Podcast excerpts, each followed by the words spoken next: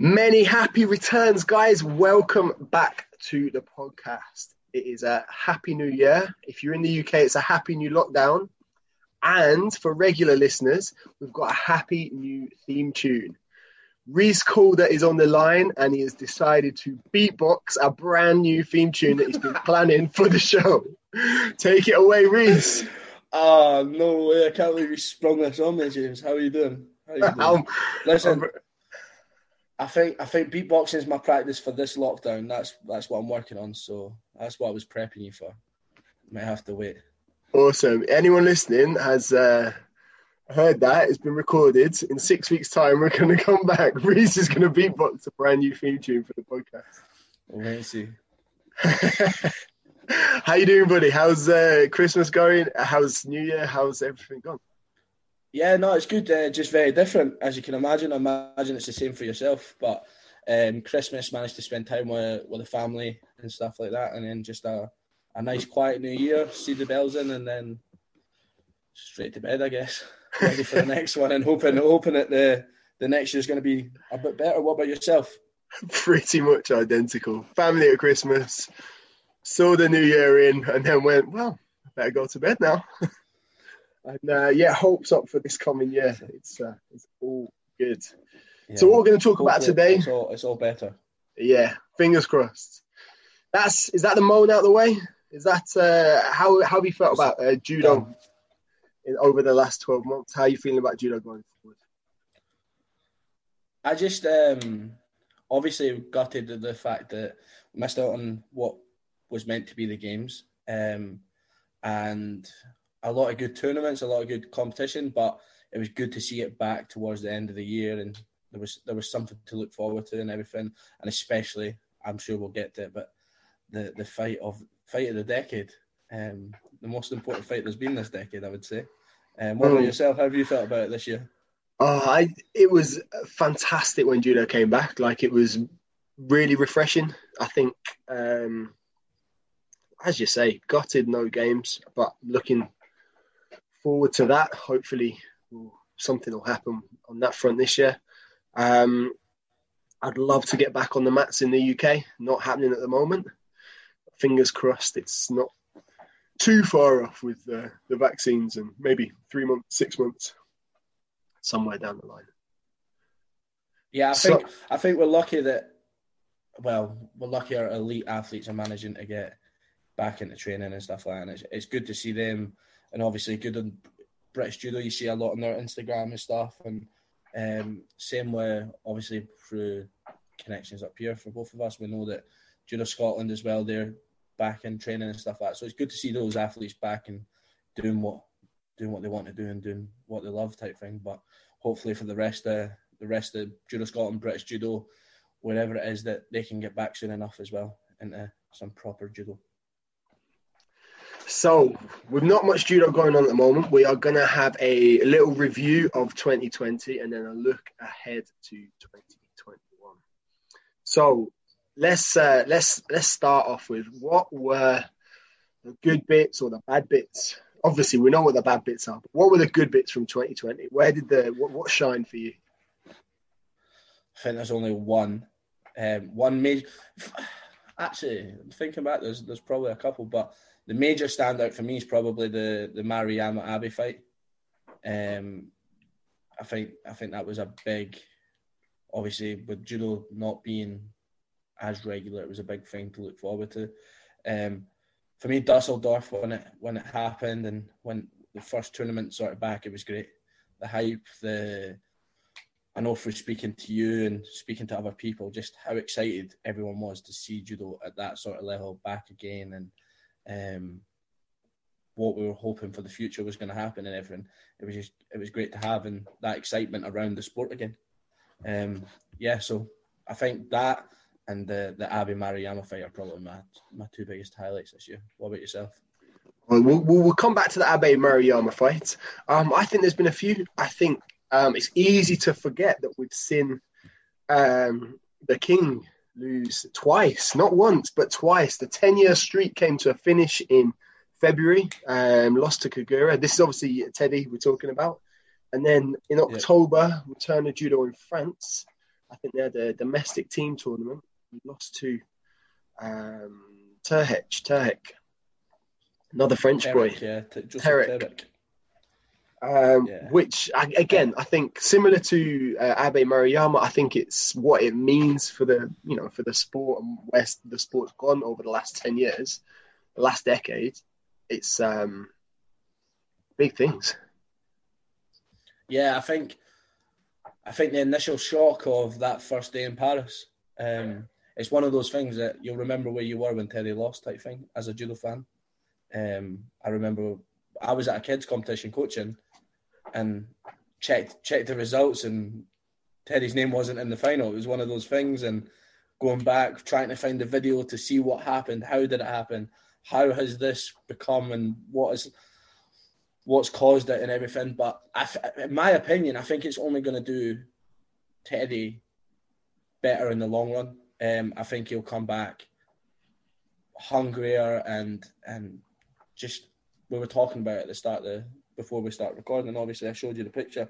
Looking at him now, he looks in better shape on his Instagram and stuff. He looks in fantastic shape.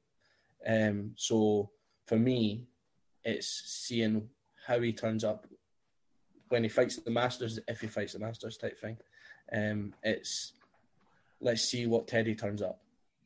Is he is he there to stake his claim back at the top of the top of the pile, or is that it? Is that is that the end of him type thing?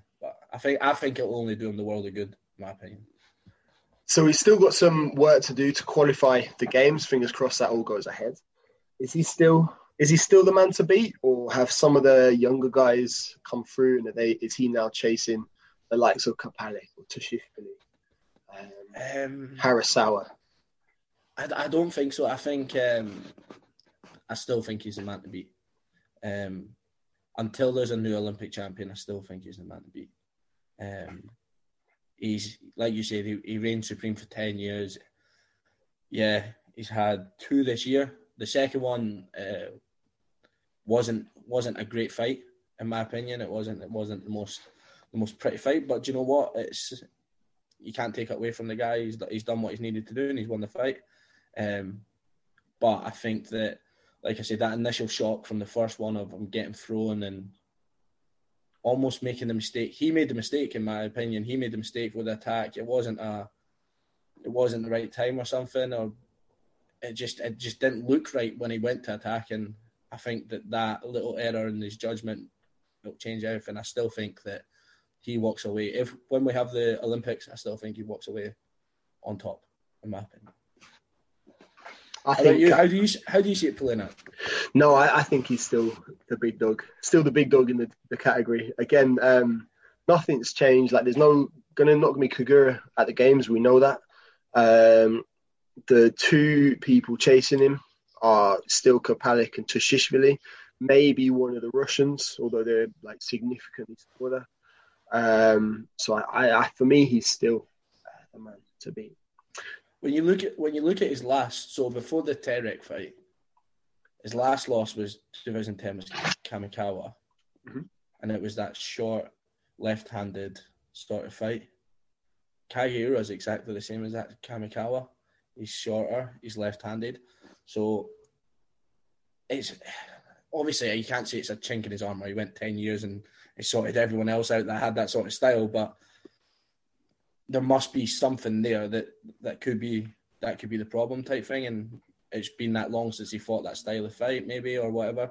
But i think that um i i, I don't know why japan never sent Kageura um but at the same time harasawa sort of has been consistently when teddy's not there harasawa's there do you know i mean? Yeah, for me, Harasawa beats everybody else in the division.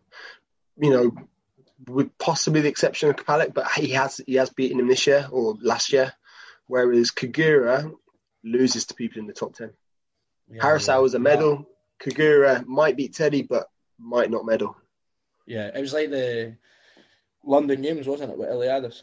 Mm. Nishiyama and Nishiyama, which one do you send? Do you send the guy who's beat him, or do you send the one who's double world silver medalist? Do you know I mean? It's, it is, and obviously they ended up going with um, the guy who beat him, and both none, they never even fought each other. Yeah, Exactly. That's a, that's the beauty of it. So yeah, no, I agree. I agree with what you say. Harris Harasawa probably is the right the right choice, but I think Teddy walks away on top. The the second big story I wanted to talk about from 2020 kind of crept in towards the end of the year, and it was the uh, Rafaela Silva her doping ban um, being kept in place for two years. So we know that doping is a big problem across all sports. Um, I think this is certainly the highest profile case. She's reigning Olympic champion. She was also world champion in 2013. Um, she's banned for two years, so she's going to miss an Olympics unless it's put back another year, in which case she'd probably be back just in time for 2022 games. I'm being flippant, but um, yeah, is that? Can you remember another time when uh, drugs has been such a big story in judo? Um, n- not really. Um, I think, like you said, I think as well she made so much history in Brazil. Um, I'm pretty sure she was the the first what female Olympic champion, maybe or something. Um, so I think with that and the whole the whole story of her with her being they almost found her in the favelas type thing and brought her into judo and, and trained her to become like that whole story of her becoming that to the Olympic champion is a massive thing, and I think that that's why as well it's such a such a big case, and she is such a prominent name at 57 weight category.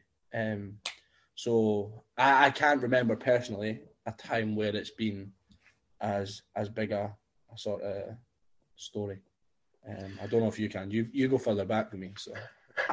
Nothing uh, quite as big. I think uh, Bouras, who, oh, correct me if I'm wrong, was an Olympic champion in '96, failed failed a test um, a little bit later. Um, but I think again had his medal after he failed his test reinstated from it. I think it was a world medal that got took off him, but I think it was reinstated. Again, this is off the top of my head. I can't remember. But I think yeah. certainly in recent times, this is the, the, biggest profile story. Does it change the medals at the games next year? Mm. I think 57 is a hard category to call as well, to be honest. Um, obviously, right now, I think as it stands currently, Canada are number one and two in the world at 57s. Mm-hmm. Um, so I, I, I don't think I could predict 57s in the, the way the medals would have went out. So to say would it change the medals, in my opinion, I, I don't think it will because I think it is that unpredictable weight category at times. Um, there's so many people who can turn up on the day and end up winning it. Uh, like I said, whichever Canadian goes has a very, very strong chance.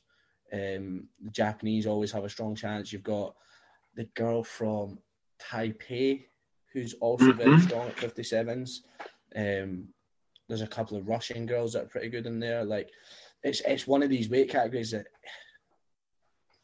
I look at it and it because of I followed it before, I still follow it now type thing, and every time I, I look at it, it excites me because you don't know who's going to win it.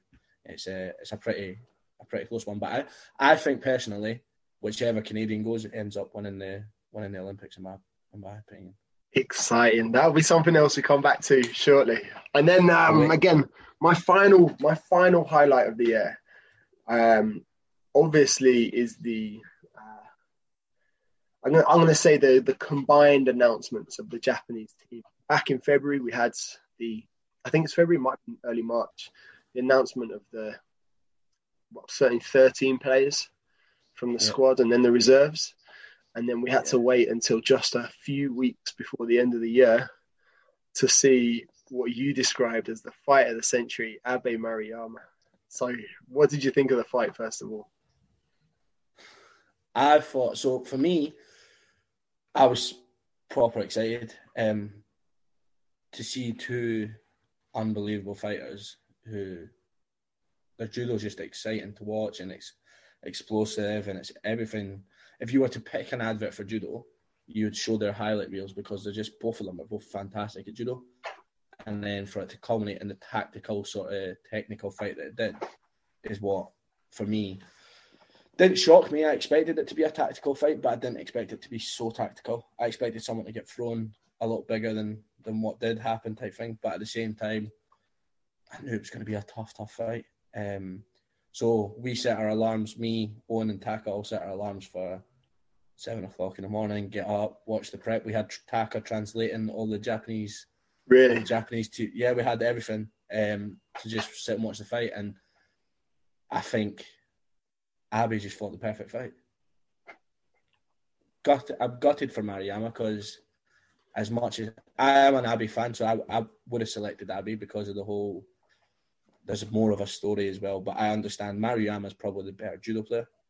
Um, I think now Mariyama takes the mantle as probably the greatest player to never go to the Olympic Games. Um, there's a lot of good players that haven't been to the Olympic Games when you think of Akimoto and stuff like that, but Mariyama's probably now just pipped it to only lose to two to one person over the course of the time he's been at that top level is is frightening, and then that one person stops you going to the games. It's quite a scary thing, quite a scary thought. I mean, I would hope that he is um, still prepping. Um, I don't know if they've said he's going to have the Worlds, which is due a few weeks later uh, after the games this year. Um, but I think of any Olympics that there's ever been, there's more chance this year of athletes dropping out because of COVID. And I, I think the Olympics is going to go ahead, and we'll come to that again later on in the show. Uh, but I don't think they will let athletes who flag a positive test compete. And that might mean we see a lot of changes to who is on uh, yeah the, the the lists, the entry lists uh, between now and uh, uh, so, yeah, summer. With that point, do you think we'll see athletes that have got their position and have qualified fighting less and less tournaments because of the risk of the positive test? Uh, possibly closer to the games. Um, I think now, if you end up with a positive test, unless you're one of the really unlucky ones, and you know, at this age group, who it has a lasting physical impact on you.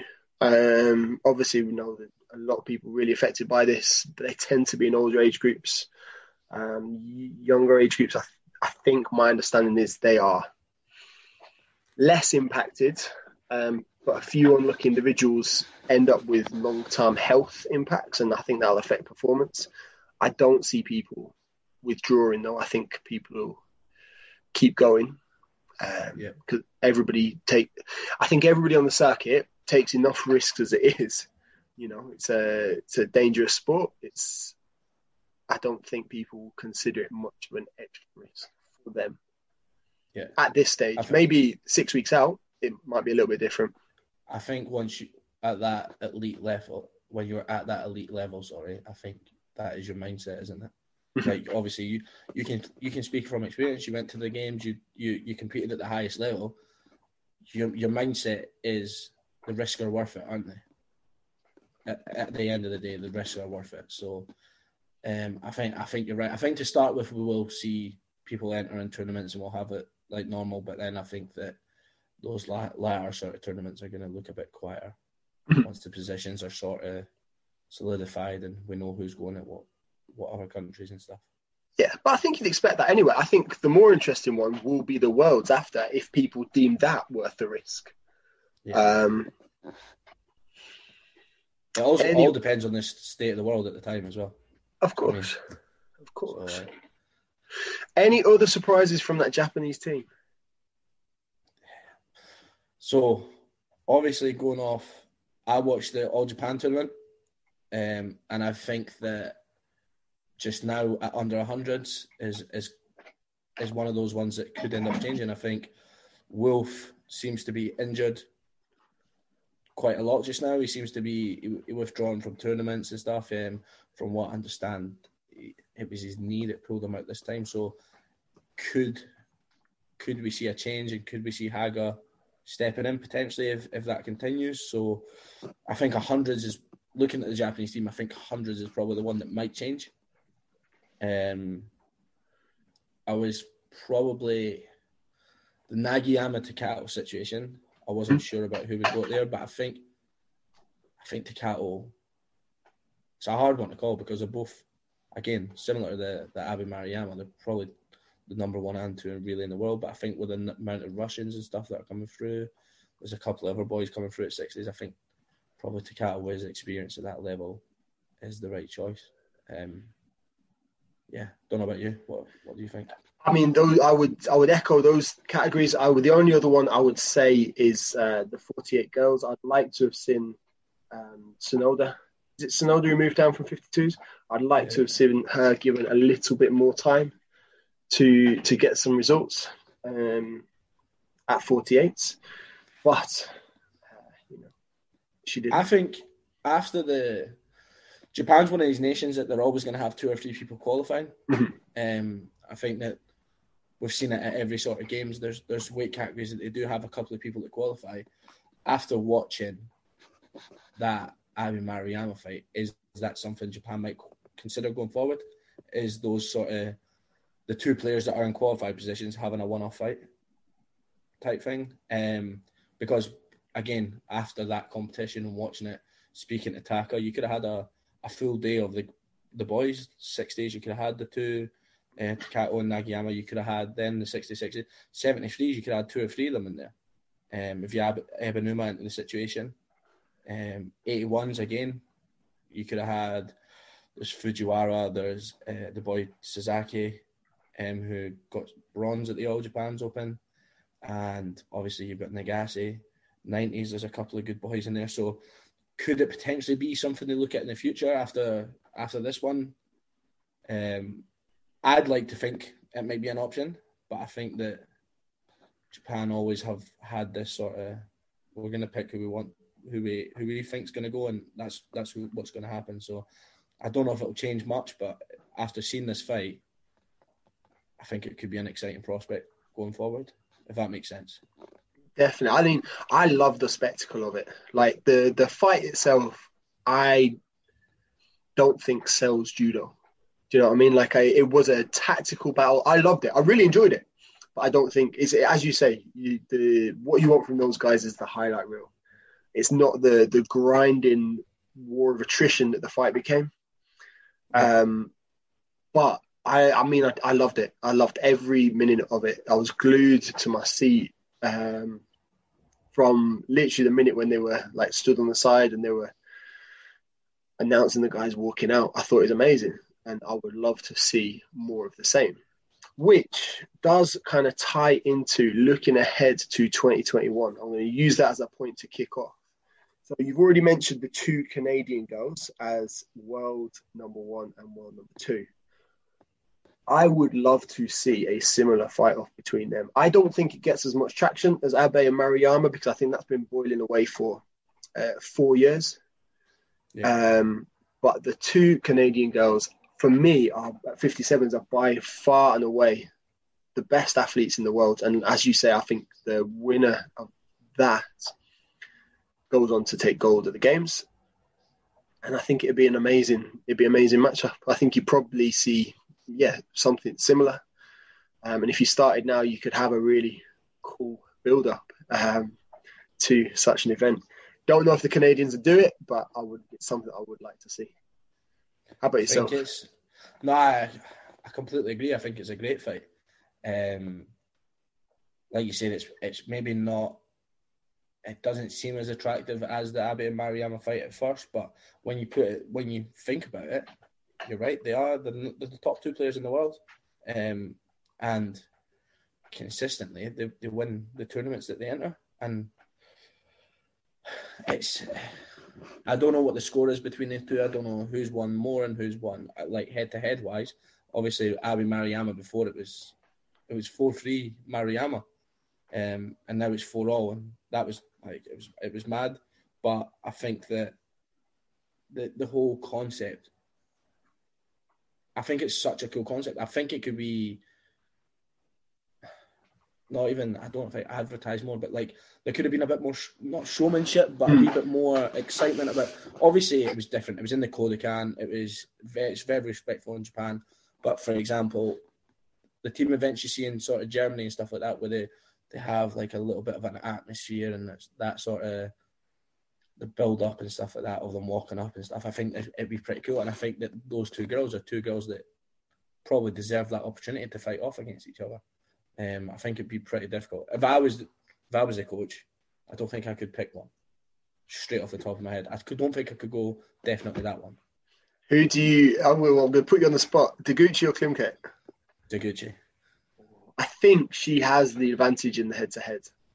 Um, but again, I think similar to the yeah Japanese men at plus hundreds. I think Klimkait is probably slightly more consistent. She's always in the medals, and Deguchi like generally wins tournaments. Um, sometimes as a, I think has one or two where she blows up. I think like the Masters last year, um, where she went out early doors. Are they, are they both? Do they both get to fight Masters this year? I'll be exciting to see the list. I think they would do. Be exciting to see if, the list, yeah. If they both get to fight a Masters, is it potentially that that's been they've been told this is the one? It's a lot of pressure on one a one-off tournament, but it's just it's it's the same situation really. Mm-hmm. Um, maybe not with a fight off as such, but if if you turn up and you, you know that that's the stakes, I mean you you've, you've got to bring that sort of level of um, not that they wouldn't bring that sort of level anyway, but do you know what I mean? I think um, if you turn up knowing, right, this is it, it, it, just, it makes it quite exciting. So who knows? Exactly, and I think that fits as well with uh, what we're looking forward to this year. Is uh, I am again really excited about the return of the World Judo Tour, which I think was confirmed today, uh, sixth of January, about about two hours ago. That Doha is going ahead. So I think COVID pending, as with everything at the moment. Um, and I don't know if you mentioned it earlier. I think Teddy is on the list to compete at that one. Yeah, I, th- I think so. And I think, like I said, um, I've been after seeing his Instagram post the other day of of the shape he was in and how he was looking. Uh, I had a quick look again today, and he, he's posted saying that he's a week. Well, as of today, so as you said, the sixth of January, um, a week till I step back on the mat with the team. So I think that I think that it looks like he's fighting. So yeah, it's a it's an exciting prospect. Uh, getting those top players in the world there and, and seeing them fight off against each other again. What other events are you looking forward to this year? What could possibly happen be happening in 2021 that could be exciting? Hopefully the games. um, I'm hoping like as a do you know what the games as a whole obviously it's a great event but for judo alone, being in Japan and being at the home of Judo, that that one-off event in the home of Judo, I think it's probably the most exciting Olympics there's been in my lifetime. Obviously, as well, we had London, and that was unbelievable. And then the highest um, Rio was Sally winning, but Tokyo is is just a it's a scary concept almost to think that it's the home of Judo, it's a one-off event, and you could walk away a hero in Tokyo. It's, it's it's really exciting for me. What about yourself? Oh, completely. I think it's it gives me chills just thinking about it. Uh, the return to uh, Tokyo, like it was introduced in was it 64, 64 games, which Tokyo games, and then um, yeah, going back going back home. Um, I think it's also the first year as well they've had a Worlds and a Games in the same. I mean, don't quote me on that, like I've have got absolutely no idea, but I feel like that might be the case. Worlds and the games in the same year, uh, certainly in modern times, and nothing yeah, before '99 counts, obviously. Yeah, of course. No, um, I can't think of anything because um, the the world used to be every two years, didn't it, as well? Hmm. And then obviously it became every year after. maybe 2008 after Beijing, maybe something like that? Yeah because um, that's when I can start thinking of like 2010, 2011. Um, obviously, so I think you're right. I think it's probably the first time we've got a World and a Games in the same year, and yeah, it's, it's exciting because, like you said, it's just after the games, and it's who sees it as a risk type thing and worth the risk type thing. So, if let's say, for example, Kapalik walks away as a as silver medalist at the Olympics to Teddy, does he then go and try and prove himself again at the games just after at the world sorry just after it and try and win that world title? Or like you said will Mariama get his chance at 66s again? Like yeah it's, it's, it's a pretty exciting year. As a judo fan it's a pretty exciting year. Yeah um, totally. so and and it all kicks off next week hopefully. Fingers crossed. 11th to 13th of January. And uh, I mean hopefully this podcast will be out well before then. There's every chance this is going to come out on the 24th of March. Um, just, but by then, by then we will have been able to edit in Reese's incredible beatboxing intro and outro. Um, thinking about now, thinking about obviously we're, we're looking forward to the future. If you were to back someone right now to win the Olympic Games, who who would you put the mortgage on? Uh, A- anyway, any player who you putting the mortgage on? I'm gonna go. Men's is Ono, and the women's. I think I'll go. Bilodid. Okay. Um, I think the other weights oh, too, there's too many good names. I mean,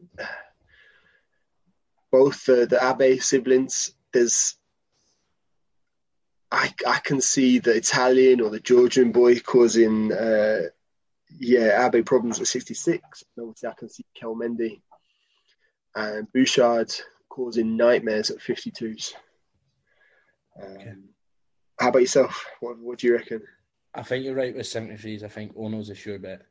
Um, I think he's the one that if I was if I was to pick a men's weight, I'm going Ono seventy threes. Women's, I'm going sixty threes. Clarisse. Oh, I yeah, I, I, retract that. That was that's a much better answer than my answer. I'm going Clarisse.